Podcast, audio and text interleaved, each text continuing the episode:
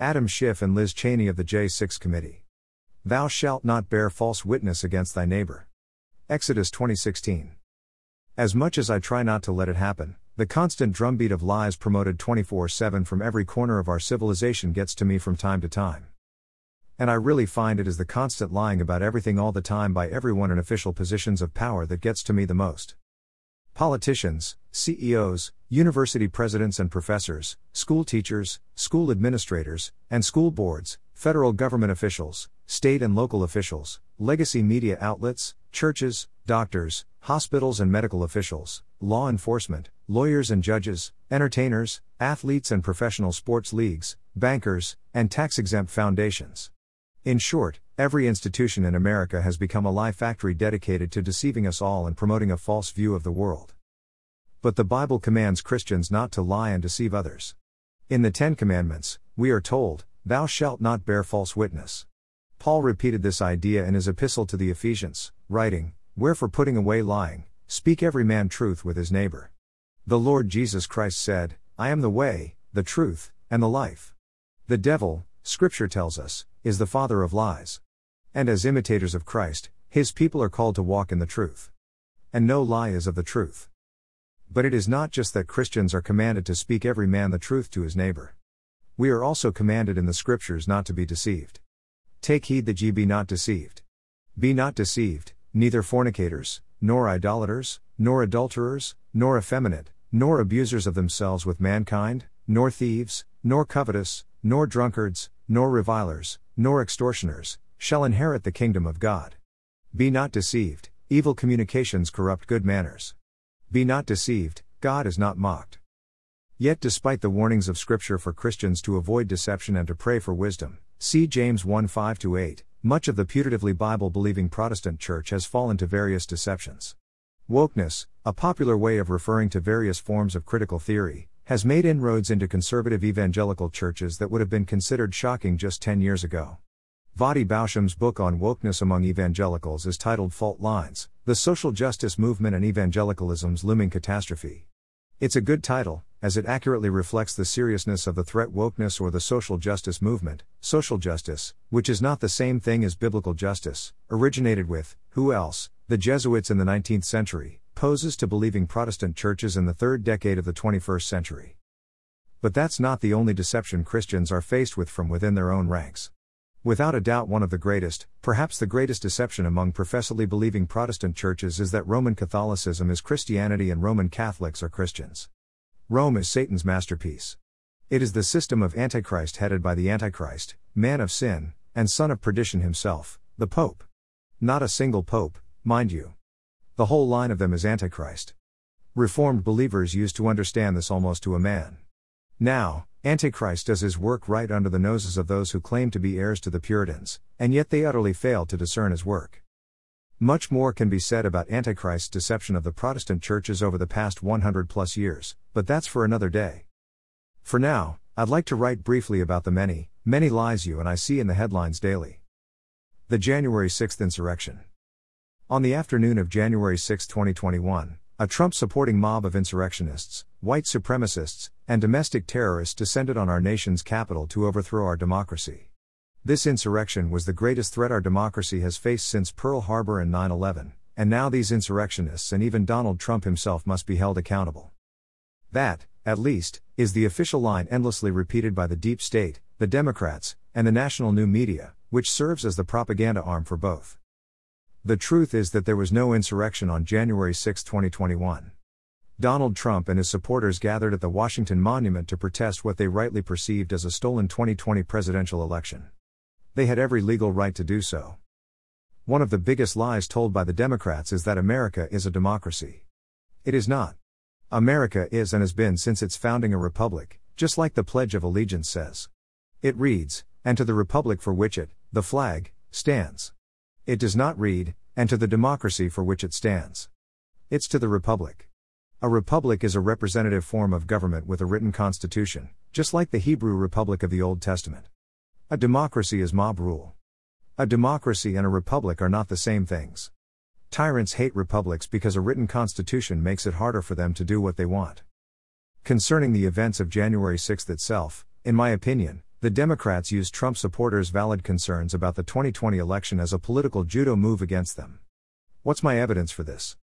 For starters, days before the January 6th rally, then President Trump authorized the call up of the National Guard to help ensure security in Washington during the rally. Note that the president does not have the authority to call up the National Guard, he has only the power to authorize the call up. The actual call up has to be issued by local officials, in this case, by the mayor of Washington, D.C. The Democratic mayor refused to request the call up. Why, if Trump were planning on overthrowing our democracy on January 6, would the President have authorized the call up of the National Guard to provide security to the Capitol? Why would the mayor of Washington, D.C. refuse to request the extra security if her aim was to prevent an emotional gathering from getting out of hand? Then there's the evidence of agents provocateurs. While many J6 demonstrators have had the book thrown at them for minor infractions, Ray Epps, a man who was taped on the evening of January 5 calling for demonstrators to enter the Capitol the next day and was taped appearing to encourage protesters just before they attacked police barricades on January 6, has been completely ignored by the Democrats' J6 investigation. Look at this short video and see Epps in action for yourself. The first scene shows Epps on the night of January 5 encouraging protesters to go into the Capitol. Some of them appear shocked at the suggestion and some start chanting Fed, Fed, Fed. This shows that at least some of the protesters had the good sense to anticipate that there could be infiltrators among their ranks. Then there's the J6 committee itself, which is the Democrats' version of a Soviet era show trial. It doesn't even pretend to be even handed. In short, it is my studied opinion that the entire J6 narrative is a lie designed by the party of rum, Romanism, and rebellion to cast patriotic Americans in the role of the villain. The Democrats and their deep state friends set up the J6 protesters to be the fall guys and then used that as an excuse to paint all Republicans as violent insurrectionists, white supremacists, and enemies of the state. The Democrats have criminalized their political opponents as if the United States were some banana republic. And indeed, it seems as if that's what we've become. The COVID scamdemic. The lies just keep on coming with the COVID scamdemic. Last week, Deborah Birx's new book Silent Invasion was released, and a number of commentators remarked that it was, intentionally or not, an admission by Dr. Birx that she made up policy on the fly without any science to back it up. In her book, she also spoke of using strategic sleight of hand to insert recommendations in governor's reports to which the Trump administration objected. Birx also admitted to conspiring with CDC Director Robert Redfield to rewrite COVID guidance on masks, testing, and limits on indoor social gatherings and posted on the CDC's website without seeking permission from the Trump administration. Birx referred to this as a bit of subterfuge. She wrote, We, Birx and Redfield, would not seek approval. Because we were both quite busy, it might take a week or two, but we were committed to subverting the dangerous message that limiting testing was the right thing to do. So, right out in the open, you have Deborah Birx admitting that she and Robert Redfield conspired to subvert the Trump administration's COVID policy. Birx is now going around saying that she knew the so called COVID vaccines would not protect people against infection. Really? Now she's coming out and saying this. Where was she when the science was being as an excuse to tell people no jab, no job? As silent as a church mouse was she then. But now that the jabs clearly have failed to do the basic thing a vaccine is supposed to do keep you from getting sick she's out there trying to save her reputation by saying she always know the vaccine, sick, wouldn't work to stop infection. By the way, given Deborah Birx's Jesuit ties, it's not at all surprising that she would engage in subterfuge to push her lies about the effectiveness of masks, testing, and indoor social gatherings. That's exactly how the Jesuits roll. Jesuit connections? You ask. Yes, Jesuit connections.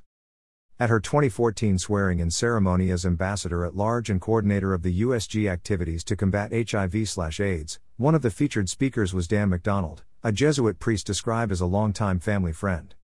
Further, she conspired in her subterfuge with CDC Director Robert Redfield, another individual with Jesuit connections.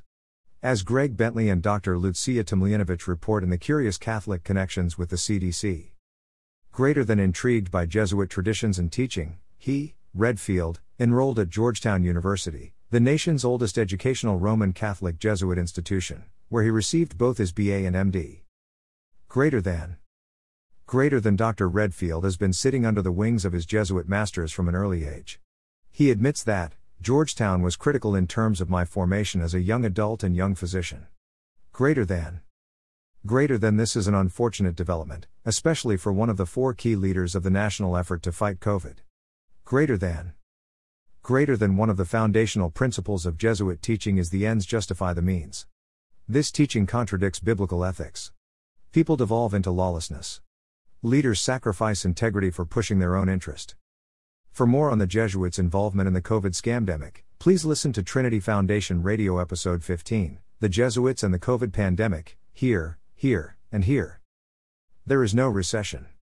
Last week saw the release of the second quarter, Q2, 2022 Gross Domestic Product, GDP, numbers.